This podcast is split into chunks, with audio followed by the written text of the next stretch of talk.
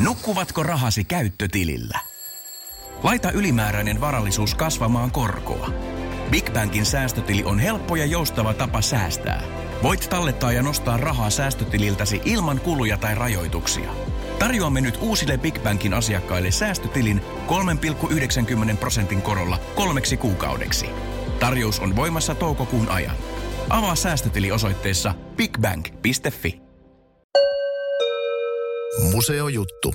Museokeskus Fabriikin podcast. Minä olen museolehtori Iita Kulmala ja meillä on tänään aiheena erilaiset tavat harrastaa keskiaikaa. Minulla on täällä kaksi vierasta, Puhurt-ottelija Joona Hämäläinen sekä Ritarit-näyttelyn tutkija ja keskiajan elävöittäjä Jenni Lares. Oikein paljon tervetuloa molemmille. Kiitos. Kiitos. Aloitetaanko vaikka ihan tuosta tuommoisesta kummallisesta sanasta, mikä tässä alussa mainittiin, nimittäin buhurt. Joona, sä oot buhurt-ottelija. Mitä se buhurt oikein tarkoittaa ja mistä sä tämän lajin löysit? Puhurt on täyskontaktikamppailulaji, jossa taistellaan panssareissa ja teräaseilla. Ää, löysin laji joskus, oliko se 2018 Ke- Hämeen keskiaikamarkkinoilla. Sitä en olin ehtinyt lajia, missä pystyy laittaa kehon kokonaan peliin. Sen jälkeen ei ollakaan oltu yhtäkään viikkoa pois sieltä. Se vähän lähti lapasesta se homma. Eli sulla oli ihan niin kuin ajatuksissa lähteä hakemaan tämmöistä jotain kontaktilajia, jotain taistelulajia ja sitten sä siihen innostuit vai oliko se toisinpäin, että innostuit kontaktilajeista tämän markkinatapauksen takia? No se oli vähän molempia, että ei ollut into lähteä niin kuin ihan mihin tahansa kamppailulajiin tai täyskontaktilajien mukaan, mutta sitten tota, siellä oli semmoinen estetiikka ja kaikki jännyys siinä lajissa alkoi kiehtomaan, niin lähti sitten sit sinne mukaan mieluusti. Oikein mukavaa. Ihan tälleen käytännöllisesti, onko ne haarniskat siis jotain semmoisia, mitä te itse joku tekee vai ostetaanko niitä vai? Ää, niitä yleensä tilataan ulkomailta. Osa ottelijoista tekee itsekin, mutta sitten siinä voi tulla semmoinen rajoittava tekijä kuin laatu. Että luotatko siihen, että siitä, se voit ottaa siihen teräsaseen iskun. Tietysti teräsaseet on ää, tylsistetty, että ne ei ole teräviä, että ne ei mene siitä läpi, mutta kyllä se, kun siinä kahden, kahden käden kirveellä lyö siihen, niin kyllä se vähän isku tulee läpi. Niin sitten jos on liian pehmeätä se metalli, niin se taipuu ja sitten tulee vähän enemmän mustelmia. Minkälaisella porukalla tätä yleensä taistellaan? Onko se joku yksi vastaan yksi vai joukkue?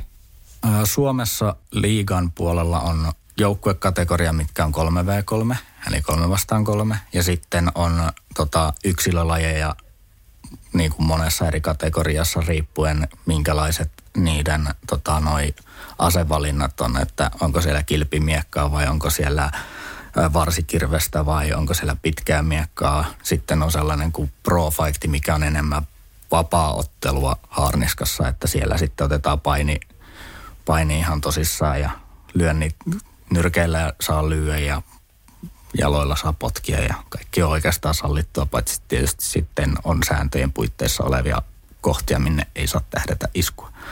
Kuinka paljon tätä puhurttia harrastetaan ihan Suomessa ja maailmalla? Tuolla Yhdysvalloissa on koko maan kattavaa liigaa ja siellä taitaa olla kaksi erilaista liittoa. Sitten Venäjälläkin on toista tuhatta ottelijaa. Meillä Suomessa sitten on, onko meitä nyt 130 ottelijaa, että oliko se, että mäkihyppäjiä on vähemmän, mutta, mutta et Suomessa saa kuitenkin aika aktiivisesti tehtyä tätä hommaa. Mikä sulla sitten on siinä semmoinen paras syy, että miksi tätä harrastat? Onko se hauskuus, kaverit vai tämä just tämä keskiaika fiilis? Kaikki nuo oikeastaan hyvä, hyvä kysymys. Että ei ole sellaista yhtä, yhtenäistä syytä, minkä takia harrastaa sitä. Enemmän se, että kun pääsee ottelemaan, niin irtautuu ihan kaikesta muusta, keskittyy siihen täysin siihen otteluun. Yhteisöllisyys Suomessa on tosi hy- hyvä, että koko porukka on aina mukana kaikessa. Sitten tota, kaikki on mukavia toisilleen. Sitten saa saanut paljon ystäviä tuota kautta ja lähimmät ystävätkin nykyään on lajin parista löydetty. Että siellä on monia syitä, mihin, miksi tähän on läht, tai siis miksi tässä on pysynyt enemmänkin. Läht, lähtökohta oli enemmän se koko lajin viehätys siihen estetiikan puolelta. Jenni, sama, sama kysymys. Eli tota, sä sitten harrastat taas keskiaikaa aika moneltakin eri kantilta. Ja varmaan tämä tämmöinen yhtäläinen asia, että tämä hauskuus ja yhteisöllisyys ja kaikki on samalla lailla sulle tärkeää. Mutta kerros, mitä kaikkea sä oikein harrastatkaan? Joo, mä tosiaan harrastan vähän kaikenlaista. Et ehkä tässä nyt se kaikista oleellisin osuus on tämä keskiajan elävöittäminen, mitä mä olen tehnyt jo aika pitkään. Teini-ikäisenä aloitin, että mulla tulee semmoinen 15 vuotta täyteen tämän lajin parissa. Ja paljon on muutoksia siinä aikana tapahtunut sekä, sekä kentässä että omassa elävöityksessä. Mä ihan alun perin aloitin tämmöisessä keskiaikaseurassa kuin Elävä keskiaika, jossa järjestettiin tämmöisiä viikonlopputapahtumia, mihin sitten pukeuduttiin keskiaikaisesti, syötiin keskiaikaista ruokaa ja tehtiin keskiaikaisia asioita, erinäköisiä harrastuksia ja, ja muuta. Ja sen jälkeen mä olen, olen siirtynyt vähän muihin yhdistyksiin. Olen tällä hetkellä kaikista aktiivisin Suomen keskiaikaseurassa, joka toimii täällä Tampereellakin Humalasalon pitäjän, eli Hämeen keskiaikaseuran nimellä. Olen siellä, siellä mukana ja sitten mä olen myös helsinkiläisen harmaasuudet-yhdistyksen kanssa paljon ollut tekemisissä, että tämän maantieteellisen etäisyyden takia en, en tämmöisiin viikkotapaamisiin pääse, mitä meillä täällä Tampereella on. En Helsingissä pääse samanlaisiin, mutta heidän kanssaan on sitten leireillä ja tapahtumissa ihan ulkomaita myöten. Ja sen lisäksi, kun on näin pitkään harrastanut, niin on kaikenlaisia kontakteja ja tuttuja, niin pääsee näin ihan yksittäisenäkin elävöittäjänä erinäköisiin paikkoihin ja tilaisuuksiin. No mitäs nämä kaikki erinäiset paikat ja tilaisuudet sitten oikein äh, kattaakaan? Eli teillä on tämmöisiä viikoittaisia tapaamisia, mutta sitten mitäs tämä itse elävöitys?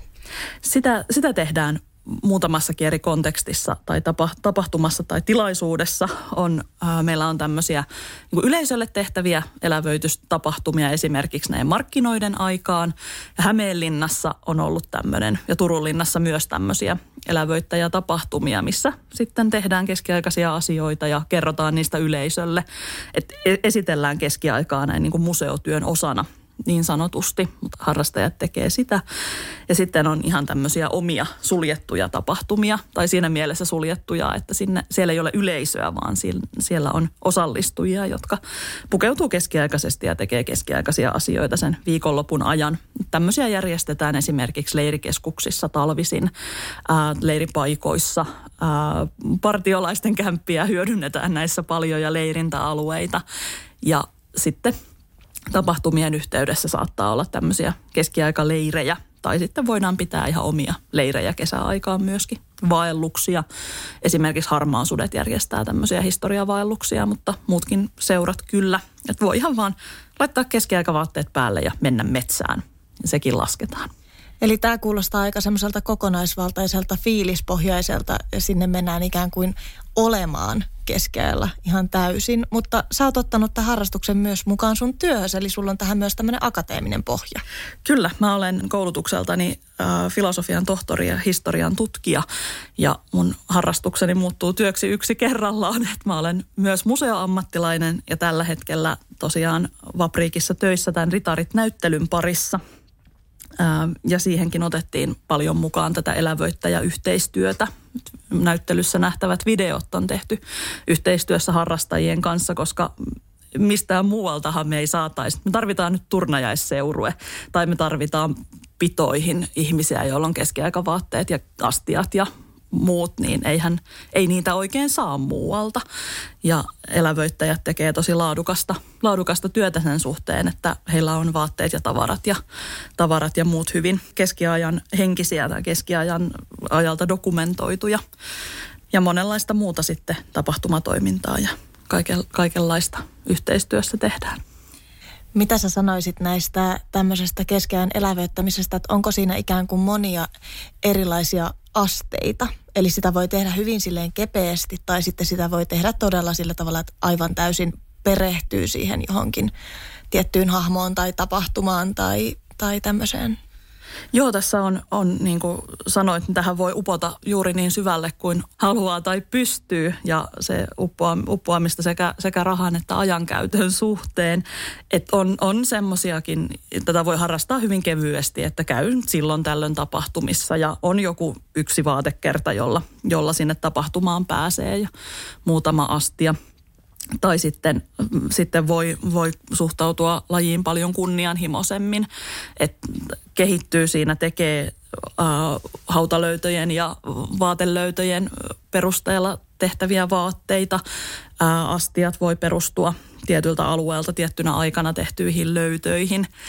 Vaatteet voi ommella käsin, valmistaa tai takoa käsin tai muuten.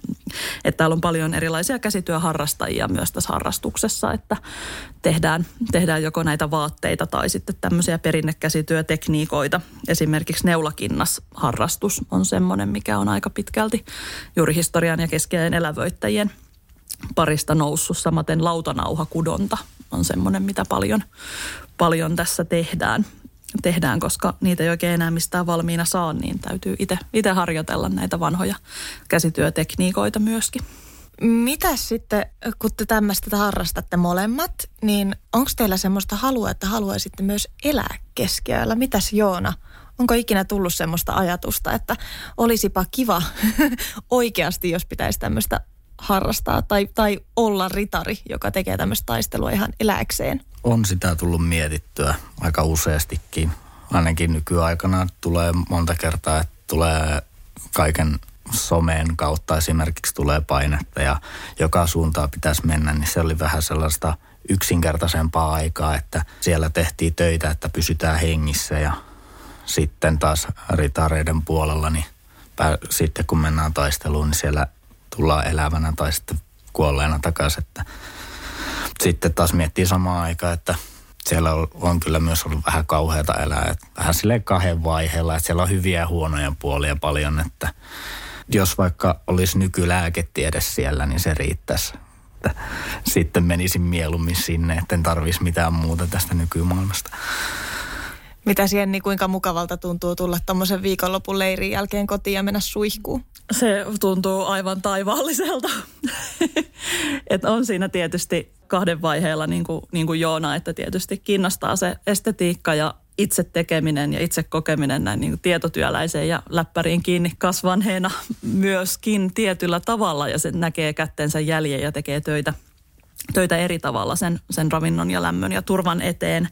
Mutta tietysti, jos tämä moderni lääketiede on se, mitä, mitä siellä kyllä jäisi kaipaamaan ja samaten tämä niin henkinen yhteiskunnallinen kulttuurien tasa, tasa-arvo ja demokratia on ihan, ihan mukavia ominaisuuksia yhteiskunnassa kuitenkin. Siinä, siinä mielessä tykkään ehkä enemmän siitä, että siellä voi aina välillä käydä ja vähän ottaa sieltä niitä hyviä puolia ja leikkiä sitä keskiaikaa hetken aikaa ja sitten palata kotiin ja käydä suihkussa ja käpertyä sohvalle katsomaan telkkaria. Mitäs tota, Joona, kun Jenni puhui äsken tuosta erilaisista tasoista elävöittää näitä tapahtumia, niin onko teillä joku semmoinen, että sä sanoit, että ulkomailta tilataan haariskat ja noin, mutta onko ne teidän liikkeet ja muut tosi semmoisia tunnollisia, samanlaisia, autenttisia kuin on ollut silloin, vai onko tämä tämmöinen kehittyvä laji? Tämä on hyvin kehittyvä laji. Otetaan paljon niin kuin esimerkiksi judosta liikkeitä, että sieltä otetaan kamppeja judosta ja sitten tota, just erilaisia niin kuin treenaamistekniikoitakin, niin tota, yritetään hyödyntää niin kuin nykyaikaisia. Mutta sitten taas, että esimerkiksi ää, haarniskathan on niiden, tai ne kopioidaan niin kuin vanhoista haarniskoista, että se, niiden pitää näyttää autenttisilta. Tietysti siellä alla on vähän moderniakin tota, suojaa, mutta sen pitää näyttää kuitenkin, että on oikeasti Venäjällä on toi HMB-liitto, niin siellä on ihan autenttisuuskomitea, mikä päättää, että mi, mihin, minkä verran pystytään ottaa vapauksia niin kuin panssareissa. Että, mutta sitten taas, että ottelu on paljon, paljon vapaampi, että siinä on, sillä on tehtävä annettu, eli esimerkiksi kaataa vihollinen joukkueen matseissa, niin sitten tota, sillä on vapaat kädet sitten käyttää nykyaikaisia tekniikoita. tai muualta tulleita tekniikoita, niin kuin judo esimerkiksi on hyvä, tosi hyvä esimerkki. Tota, oot käyttänyt sitten paljon tämmöisiä ikään kuin ritarihaarniskoita myös, niin minkälainen suhde sulla on itselläsi ritareihin? Minä sä ritarit näet?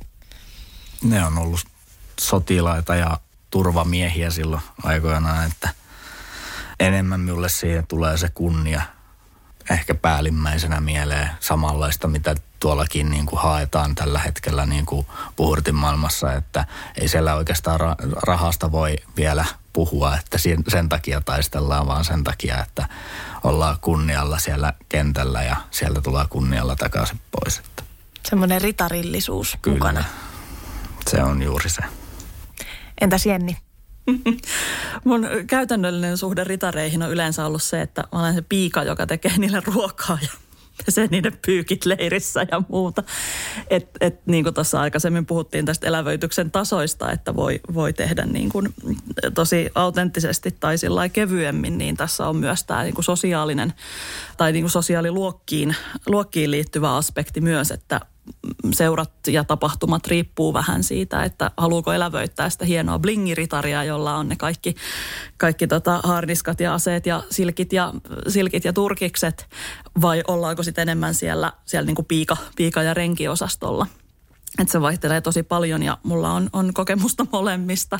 Että etenkin tämä Hämeen keskiaikaseura ja se, mihin se kuuluu, Suomen, Suomen keskiaikaseura, niin niillä monesti elävöitetään vähän tätä enemmän yläluokkaa. Että siellä on, on vähintään keskiluokkaisia tai siitä ylemmästä tämmöistä hovi, hovikulttuuria ja, ja sitä kima, kimallusta ja koruja ja silkkejä ja turkiksia ja muuta – kun taas sitten esimerkiksi harmaasudet ja tämmöinen leiri, leiritoiminta, missä mä oon itse ollut, niin niin siellä sitten keskitytään tähän käytännön, käytännön työhön ja likaiseen puoleen niin sanotusti. Ja mun mielestä on kaikista hauskinta pyrkii yhdistämään näitä kahta, mitä ollaan monesti tehty esimerkiksi äh, Hollolan keskiaikamarkkinoiden leirissä.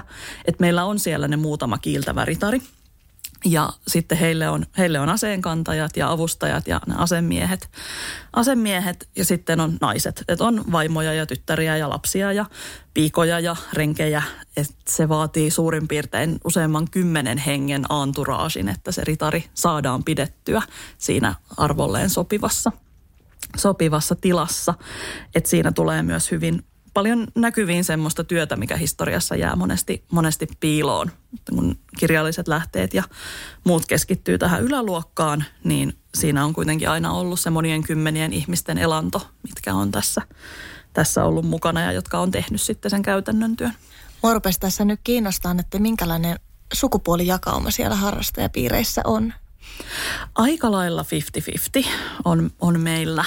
Se sitten, että mikä asiat siinä harrastuksessa enemmän kiinnostaa, niin se on, se on välillä vähän valitettavankin sukupuolittunutta, että miehet yleensä on kiinnostuneempia just tästä taistelupuolesta ja naiset sitten käsitöistä, vaikka molempiin suuntiin vaihtelee myöskin – ja tämmöisissä aika korkean tason elävöityksessä, kuten vaikka just näissä Hollolan leireissä, pidetään jossain määrin kiinni myös historiallisista sukupuolirooleista.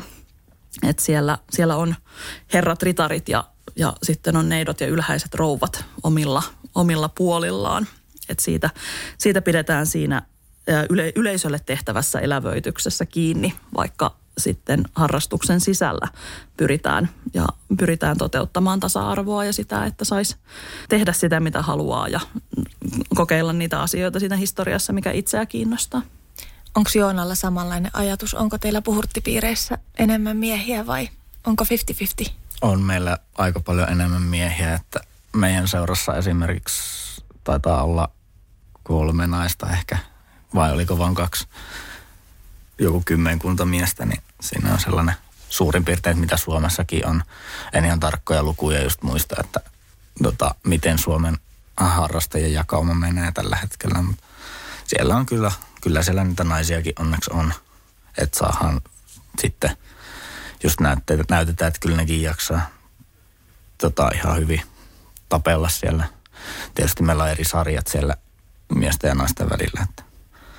Tuossa tuli mieleen tuosta blingiritarista, niin meillä jos tota, tulee kehää semmoinen vähän hienommalla haarniskalla oleva, niin kyllä sen päälle kyllä käy aika, aika rajusti, että siellä on sitten myö, jotka, tai aika moni, jolla on vähän sitten sellainen niin kuin kulunut harniska ja tosiaan vähän riekaleita siellä täällä, niin ne, ne on kyllä nähnyt tappeluita, niin ne sitten osaakin tapella. Että tietysti on niitä hienoilla harniskoillakin olevia ihmisiä, jotka osaa tapella, mutta Meillä on ritarit näyttely video, videoissa myös hyvin tätä niin kuin, blingi-estetiikkaa karsittu, koska siellä juurikin nämä, jotka ritareina esiintyy, niin on paljon harrastanut ja paljon tehnyt. Että siellä on, on niin kuin rik, rikkinäistä asettakkia ja vähän, vähän hiki imeytynyt siihen lisää ja muuta. Että on, ovat hyvin käytetyn näköisiä. Että siinäkin mielessä tulee sitä autenttisuutta siinä sitten.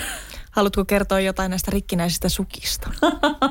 Meillä on tota, Joo, äh, yhdessä, yhdessä pi- kaveripiirissä, missä, missä olen, tai tämmöisessä harrastuspiirissä, niin siellä on rikkinäisten sukkien kilpailu, koska, koska tietysti sukat, sukat kuluu ensimmäisenä puhki, niin siellä on tota, on ihan kuvagalleria aina pidetty äänestystä, että kellä on rumimmat, rumimmat ja rikkinäisimmät sukat.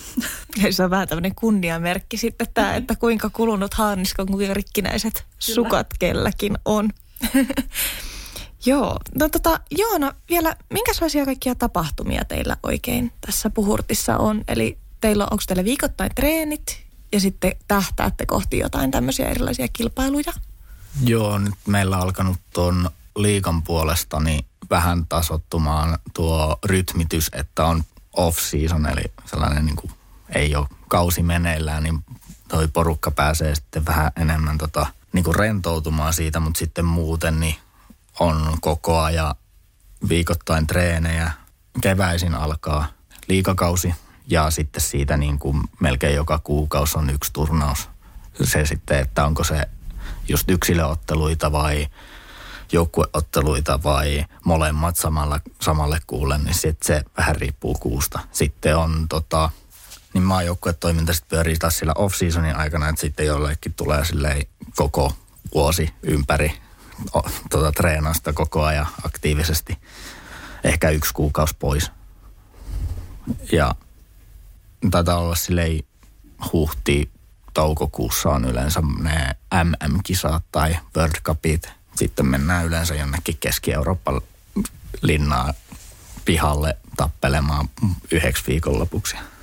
Siellä on sitten tuhansia tota, ottelijoita samaan aikaan. Eli siis tämän harrastuksen kanssa pääsee tosiaan myös matkustaan ja... Kyllä, että se on sitten, en ole itse vielä ollut mukana, mutta nyt on ensimmäistä kertaa maajoukkueessa. Joo, onko tota, minkälainen hintataso tässä sitten on, että jos ajattelee, että oikein tolleen lähtisi matkustelee ja pitää hankkia varusteita ja, ja varmaan jokut kausimaksut? Meillä on liiton jäsenmaksu, jossa, jolla sitten saa tuon urheiluvakuutuksen. Ää, sitten on yleensä jokaisella seuralla on oma jäsenmaksu. Se riippuu seurasta.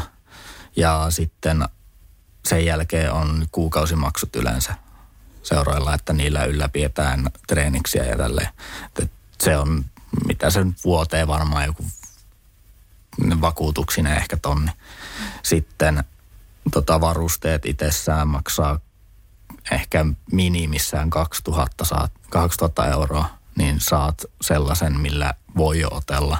Ja sitten toinen ääripää sitten taas niin pitkällä, että se voi olla monia kymmeniä tuhansia euroja, mitä siellä voi tupottaa siihen harniskaan. Että, mutta sitten taas on niitä ihmisiä, jotka haluaa harrastaa sitä silleen kevyemmin, eli tulla niin kuin treeneihin, niin meillä on myös la, lainaharniskoja ja me ollaan sitten jonkin verran yritetty niin kuin kasata sellaisia Frankenstein-armoreita porukalle, että, että ne pääsee sitten kuitenkin harrastaa sitä meidän tiloissa – mutta sitten on myö, jotka lähdetään sitten vähän aktiivisemmin just joukkuetoimintaan mukaan ja maajoukkuetoimintaan mukaan. Ja Mainitsit, että tuommoinen vakuutus on myöskin tarpeellinen siinä, niin minkälaisia riskejä ja vaaranpaikkoja tässä taistelulajissa oikein on? No siis kamppailulajit kaikki on vähän semmoisia, että siellä voi mennä nilkat, siellä voi mennä polvet, mutta jos viisaasti ottelee, niin riskit on hyvin pienet.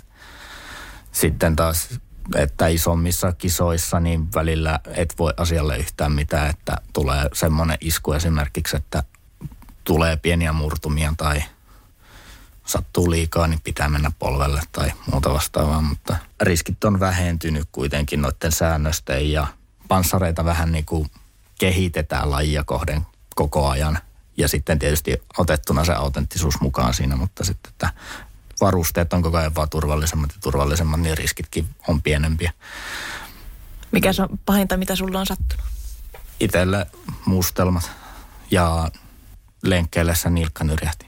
Et se, ei, se ei edes tullut, se ei edes tullut tota, tuolla otteluiden aikana, siis ei ole tullut tämän koko lajin aikana mitään muuta kuin vaan mustelmia. Onko tässä sun mielestä jotain alaikärajaa, että minkä ikäisille aloittelijoille tämä olisi niin kuin hyvä? No Hämeenlinnassa on alkanut junnutoiminta, mutta silloin ei laiteta tota panssaria vielä päälle. Eli siellä harrastetaan noilla pehmomiekoilla ja sitten se pehmokypärät ja vähän ylimääräistä paddingia sinne tänne, niin se on lähtenyt nyt pyörimään. Ja, mutta sitten pitää olla täysikäinen, että tota, pääsee kisaamaan Suomessa. 16-vuotiaalle voidaan laittaa jo panssari, jos on huoltajan suostumus asia. Mitäs Jenni varmaan tuossa elävöityspuolella ei ole mitään alaikärajaa? Ei ole, ei ole, että nuorimmat osallistujat saattaa olla niin kuin viikkojen tai kuukausien ikäisiä vanhempiensa kanssa. Ja se on jotenkin mun mielestä ollut tässä harrastuksessa aina, aina hauskaa, että tässä on niin eri ikäistä porukkaa. Että on ihan niin kuin itsekin teininä aloittanut, mä olin, mitä mä olin 15-16 ja oli, oli sitä teiniporukkaa siellä, siellä myös. Sitten oli lapsia ja sitten oli aikuisia ja vanhempia aikuisia ja ihan eläkeiän ylittäneitä. että se on ihan valtavan, valtava hieno kirjo, kirjo, mitä siellä on ihmisiä sekä, sekä iän että paikkakuntien että, että töiden puolesta, että siellä on tosi erilaisia, erilaisia ihmisiä. Käytännössä yleensä lapset tai ala, alaikäiset on tai alle teini-ikäiset sanotaan näin, niin on vanhempiensa kanssa. Et kun on sitä vanhempaa harrastajakuntaa, niin heillä on sitten lapsia, jotka, jotka otetaan mukaan ihan perheitä, jotka, jotka harrastaa historian elävöitystä. Ja sitten teini-ikäisenä moni saattaa tulla mukaan mukaan, jos vanhemmat antaa luvan, että sitten tapahtumakohtaisesti ja seurakohtaisesti saattaa olla tämmöisiä, että pitää olla huoltajan lupa tulla tapahtumaan tai pitää olla tapahtumassa nimetty joku huoltaja. Että se on sitten enemmän yhdistysten, yhdistysten oma asia, miten tämmöiset hoidetaan. Joo, vaikuttaa kyllä siltä, että siellä paljon on ihan tämmöisiä perheitäkin mukana, että usein tämä keskiaikaharrastus sitten joko leviää koko perheen innostukseksi tai sitten perhe muodostuu siellä. Joo, moni on sieltä löytänyt, löytänyt itselleensä puolison myöskin ja perustanut sen perheen, että näitäkin, näitäkin tarinoita sieltä löytyy. No mitäs tota, sä oot maininnut tässä nyt näitä tämmöisiä ihan tavallisia ikään kuin viikonlopputapahtumia ja tämän tyyppisiä, mutta mitäs nämä on nämä suurimmat keskiaikatapahtumat, mitä mitä Suomessa järjestetään joka vuosi. Suomessa on aika isoja, isoja markkinoita, joihin on, on ollut tosi kiva, kiva mennä. Et varmaan Turku ja Hämeenlinna on ne kaikista, kaikista suurimmat, vähän profiililtaan erilaiset tapahtumat. Että Turun keskiaikamarkkinat on tota, varmaan kohta kolme, minulla oli 20-vuotisjuhla tässä muutama vuosi sitten siellä Turun, Turun vanhassa keskustassa tuossa tota, Suurtorilla ja Tuomiokirkon ympäristössä ja Jokirannassa. Siellä on isot, isot markkinat ja kaiken näköisiä luentoja ja tapahtumia, esityksiä, ää, just näitä kansan, kansanmusiikkia ja, ja historiallista musiikkia siellä esi, esitellään ja yliopiston kanssa yhteistyössä luentosarjaa ja kaikkea tämmöistä. Ja se kaupunkiympäristö, mikä mun mielestä on aina Turun markkinoissa se kaikista paras osuus. Sitten Hämeenlinnan festivaali, keskiaikafestivaali on, on profiililtaan pikkasen erilainen Hämeenlinnan ympäristössä. Että se on etenkin tässä viime vuosina eten, enemmän painostanut siihen näyttävyyteen ja festivaalitunnelmaan. Siellä on yleensä joku isompi mu- musiikkiartisti ollut esiintymässä ja buhurttiharrastajien kanssa tehdään paljon yhteistyötä. Jos Joonakin on sitä kautta löytänyt lajin pariin, että siellä on, on näitä esittelyjä ja kilpa, kilpailujakin on, mutta ne ei ole ehkä keskiaikamarkkinoiden yhteydessä ollut. On ollut. On ollut tota, ni, niitäkin. Yleensä isoin turnaus ollaan pietty Hämeenlinnan keskiaikamarkkinoilla. Ihan, että siellä on yleensä ollut joukkueturnaus ja sitten seuraavana päivänä vielä toi yksilöturnaukset kaikissa kategorioissa. Että siellä niin on näytetty, että mitä parhaimmillaan tota, Buhurt on Suomessa. Joo, hyvä, että se on, on vakiintunut siihen, siihen festivaalin, festivaalin kanssa. Sitten on tämmöisiä pienempiä, pienempiä tapahtumia, just tämä Hollolan keskiaikamarkkinat, mistä mä puhuin Lahden lähellä.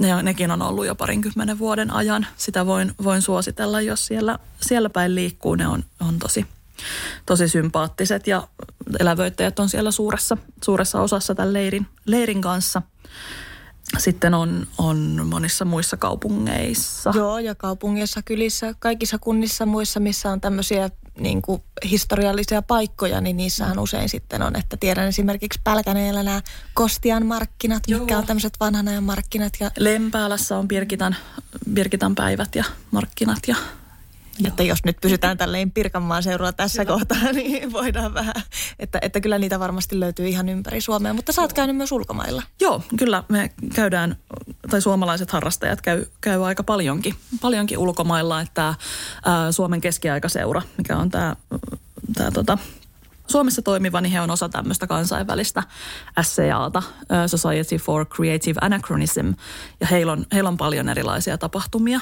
ympäri maailmaa, ja kaikki, jotka on Suomen keskiaikaseuran jäseniä, on myös tämän kansainvälisen kattojärjestön jäseniä, ja voivat sitten sitä kautta käydä, kuuleva, kuulevat näistä tapahtumista ja käyvät siellä, etenkin Ruotsin puolella käydään, käydään Suomesta tosi paljon, mutta myös Keski-Euroopan, Keski-Euroopan puolella ja Amerikoissakin on paljon toimintaa, niin sielläkin, sielläkin on osa, osa käynyt. Mutta sitten, jos ne on tämmöisiä niin omia, omia tapahtumia, mutta jos näistä markkinoista puhutaan, niin Suomen kannalta ehkä se kaikista kaikista hienoja ja tärkein, missä monet, monet käy, on nämä Vistbyyn keskiaikaviikko elokuussa, missä käydään useasti. Se on ihan valtava viikon kestävä festivaali, missä on myös kaiken, on hienot markkinat ja on, on tota, esityksiä ja luentoja ja työpajoja ja tapaa ihmisiä ympäri, ympäri Eurooppaa ja ympäri maailmaa myöskin. Ja siellä järjestetään aina kolmen vuoden välein tämmöinen Battle of Visby leiri ja taistelunäytös, missä elävöitetään ää, Visbyn kaupungin edustalla käytyä taistelua vuonna 1361, jolloin kotlantilaiset talonpojat teurastettiin viimeiseen mieheen tanskalaisten toimesta siihen kaupungin muurien ulkopuolelle. Niin tämä, tämän taistelun elävöitys on, on aika tämmöinen kunnianhimoinen elävöitysleiri, että siellä on aika tarkat säännöt, mitä saa olla ja mitä ei saa olla. Siellä ollaan käyty monena vuonna suomalaisporukalla myöskin. Mutta Battle of Visby on ihan oma tapahtumansa tämän keskiaika viikon sisällä. Siellä on omat sääntönsä, mutta markkinoille tietysti on tervetullut kuka tahansa ja sinne saa tulla, saa tulla turistina ja saa tulla kattelemaan ja fiilistelemään. Ja Visbyn kaupunkihan on ihana, että suosittelen tätä keskiaika viikkoa kyllä hyvin, hyvin lämpimästi. Saako tulla, vaikka ei olisi keskiaikavaatteet Saa päällä? tulla saa tulla ihan, ihan tavallisena turistina. No nyt kun sä oot niin paljon noita paikkoja kierrellyt ja tehnyt erilaisia asioita, niin mikä se on sitten Jenni ollut kaikista hienoin hetki tämän harrastuksen parissa? Yksi semmoinen on juurikin tähän Battle of Visbyyn liittyen. Siinä on, on paljon panostettu tähän koko tapahtuman esi- sen valtauksen esittämiseen. Siellä on mukana naiset ja lapset, jotka pakenee sitten tätä tanskalaisten joukkoa. Olen itse ollut siellä juoksemassa karkuun myöskin. Ja sen jälkeen sitten naiset ää, etsii kentältä kaatuneita miehiä. Se on ollut hyvin tunnelmallinen, hyvin tota, raastava kokemus myöskin. Ja moni, moni pitää sitä hyvin semmoisena tunteikkaana, tunteikkaana hetkenä. Se on, se on sillä tavalla ehkä hie, hienoin tämmöinen surullinen hetki. Mutta sitten on myös tietysti paljon iloisia, iloisia ja positiivisia hetkiä ää, mitkä yleensä, yleensä liittyy siihen, että ilta, iltanuotiolla istutaan, hämärtyy, lauletaan ja tanssitaan, pidetään hauskaa. Että kyllä siinä se kaikista hienoimmat hetket on semmoisia, mitä on ystävien kanssa siellä leirissä saanut viettää. Mitäs Joona, sama kysymys. Mikä on ollut hienoin hetki? Päällimmäisenä tulee mieleen, kun aloitin harrastuksen ja ensimmäinen turnaus, missä pääsin joukkueen kanssa mukaan, niin pääsin tällaisena mercenarillä, eli palkkasotilaana, niin satakunnan joukkueeseen ja sieltä turnauksesta sitten veettiin suoraan kultaa taskuun, että se oli sellainen ensimmäinen turnaus ja kiiltävimmällä kotiin, niin se oli ihan hyvin mielenpainuva hetki. Suoraan huipulle. Kyllä. Penkkiurheilijana sitten ehkä hienoin oli todistaa liveenä niin tuolla MM-kisoissa Battle of Nationissa siellä oli 150 vastaan 150 ottelu, niin, niin tota, katsottiin livenä sitä kotona kylläkin, mutta se oli ihan hieno todistaa silleen, että kuinka massiivisiksi ne ottelut voidaan sitten joukkueen lajeissa vetää. Et tosin tietysti se oli näytösottelu, mutta se oli ihan mielenkiintoista katsottavaa. Siellä alettiin mennä jo bannerien alaisuuteen ja kaikkea tällaista hienoa. Niin. Mitä se tarkoittaa, menee bannerien alaisuuteen? No siis, että siellä oli joukko, niin sitten sillä oli sitten banneri siinä, että tiedät missä mennään, että sillä oli bannerman. Pysy omat ja viholliset niin kuin hallussa. Niin joo, että se, joo, tai just mennään lipulle tai niin. semmoinen. Siellä oli vähän kaiken näköistä jännä. Mm-hmm. Se on enemmän strategista hommaa, mutta ei oikein kukaan tiennyt, että miten sitä kunnolla tapellaan, koska ei koskaan sen, siinä mittakaavan otteluita käyty. Niin yllättäen venäläiset voitti sen, kun siellä on se toista tuhatta ottelijaa, niin ne on voinut tehdä vaikka mitä siellä omien rajojen sisäpuolella. Alkaa kuulostaa vähän siltä tässä, että tota, tämä on hieno harrastus, elävöittäminen sekä yksilö- että yhteisötasolla. Että niitä yksilösuorituksia, just tämmöistä omaan keskittymistä itse olen piikonut siellä ja niin kuin ottanut sen kunnialla Jennin puolesta tai sitten Joonalla nämä omat niin kuin taistelumenestykset, mutta sitten myöskin just tämmöiset isot joukkokohtaamiset, se, että paljon porukkaa on siinä niin kuin yhdessä tekemässä tätä samaa asiaa, kaikkia kiinnostaa se sama asia siinä, niin se on ollut semmoinen just sitten tämä viispyn tanskalaisten tulo ja naisten ja lasten pakeneminen, niin sekin kuulostaa siltä, että just se suuri määrä, mitä siinä on ollut mukana ihmisiä tekemässä tätä, niin on ollut se juttu ihan sitten yksilö- tai yhteisötasolla, mitä ikinä siinä haluaakaan sitten tehdä, niin mitä tähän harrastukseen oikein nyt pääsisi kaikista helpoiten mukaan? Mitä Joona, jos joku haluaa nyt ruveta puurttia harrastamaan, niin mitä tehdään ensimmäiseksi? No riippuen tota, vuoden ajasta, että milloin lähdetään mukaan. Että tota, syksyllä jää toi MCSF, eli Medieval Combat Sports Finland, eli meidän kattojärjestö, kattoliitto järjestää starttileirin joka sitten järjestetään jonkun seuran toimesta, että missä päin Suomeen se nyt ikinä onkaan. Sinne lähtee mukaan, siellä saa niin kuin kokonaisvaltaisen paketin, että mitä Buhurt on. Tai sitten ottaa yhteyttä lähimpään seuraan, eli meillä on seuroja Turussa, Porissa, meillä Tampereella, Hämeenlinnassa, Lappeenrannassa, Lahessa ja Helsingissä siitä lähimmä, lähimpää kaupunkia, että meilläkin on tota ympäri Pirkanmaata ottelijoita, niin suoraan vaan muurinmurtajaa yhteyttä. Että siitä vaan, siitä vaan aseet käteen sitten ja heilumaan. Mitäs tota Jenni, sano nyt muutama noista sun esimerkkeistä. No ehkä, ehkä kaikista semmoinen helpoin ja levinnein tai semmoinen, semmoinen mihin pääsee, pääsee helpoiten mukaan on tämä Suomen keskiaikaseura, jolla on, on paikallistoimintaa useissa kaupungeissa. Suomen keskiaikaseuralla on tämmöinen kuvitteellinen keskiaikamaailma mikä kattaa, kattaa koko maailman, missä he toimii Arnimetsän paronikuntana. Tämä Arni, Arnimetsän sivuilta pääsee sitten katsoa näitä paikallisyhdistysten, yhdistysten, esimerkiksi tämän Hämeen keskiaikaseuran, eli Humalasalon pitäjän sen toimintaa. Et meillä Tampereella on, on juurikin tämmöisiä viikoittaisia tapaamisia, tai sitten saattaa olla jotain kursseja tai tai tapahtumaviikonloppuja tai, tai tämmöisiä. Mutta ehkä siitä vi- lähi, lähimmän kaupungin viikkotoiminnasta pääsee parhaiten mukaan. Ja sen lisäksi on, on tietysti näitä muita, muita yhdistyksiä, että kannattaa ehkä vähän googletella ja kattella. Wikipediassa on lista Suomessa toimivista historian elävöitysyhdistyksistä, missä on paljon muitakin kuin keskiaikaa. Että jos siellä olisi, olisi lähipaikkakunnalla joku, millä, mistä pääsee sitten mukaan. Facebookissa on historian elävöittäjät niminen ryhmä. Sielläkin voi kysellä, että jos on jollain pienemmällä paikkakunnalla, että onko täällä, onko täällä tuttuja tai onko täällä joku, joku harrastaja.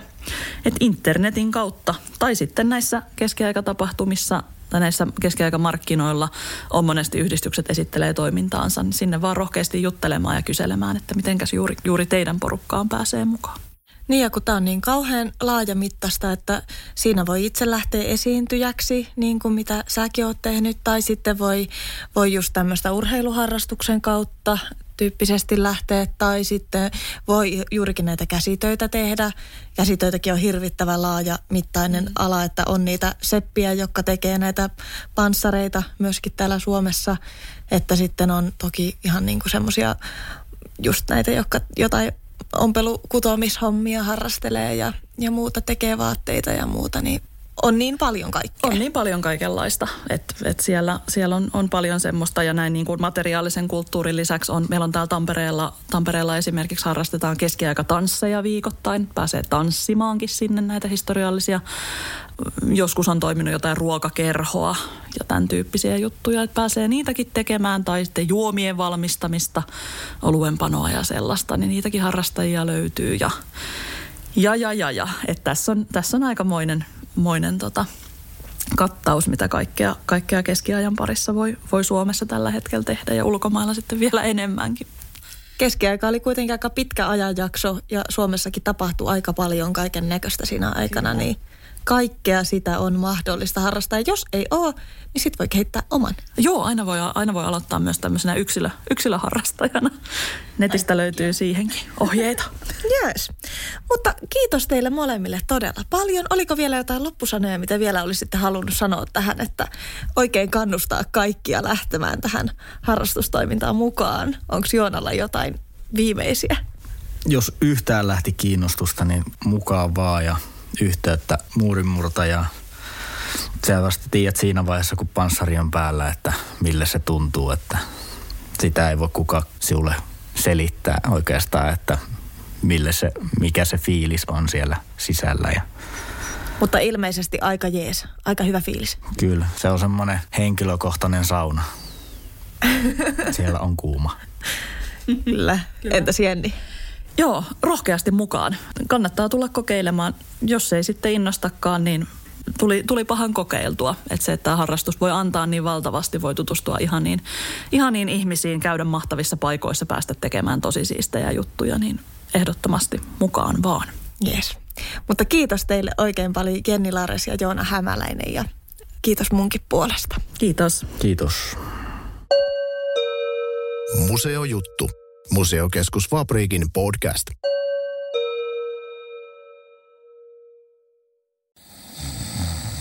Nukkuvatko rahasi käyttötilillä? Laita ylimääräinen varallisuus kasvamaan korkoa. Big Bankin säästötili on helppo ja joustava tapa säästää. Voit tallettaa ja nostaa rahaa säästötililtäsi ilman kuluja tai rajoituksia. Tarjoamme nyt uusille Big Bankin asiakkaille säästötilin 3,90 prosentin korolla kolmeksi kuukaudeksi. Tarjous on voimassa toukokuun ajan. Avaa säästötili osoitteessa bigbank.fi.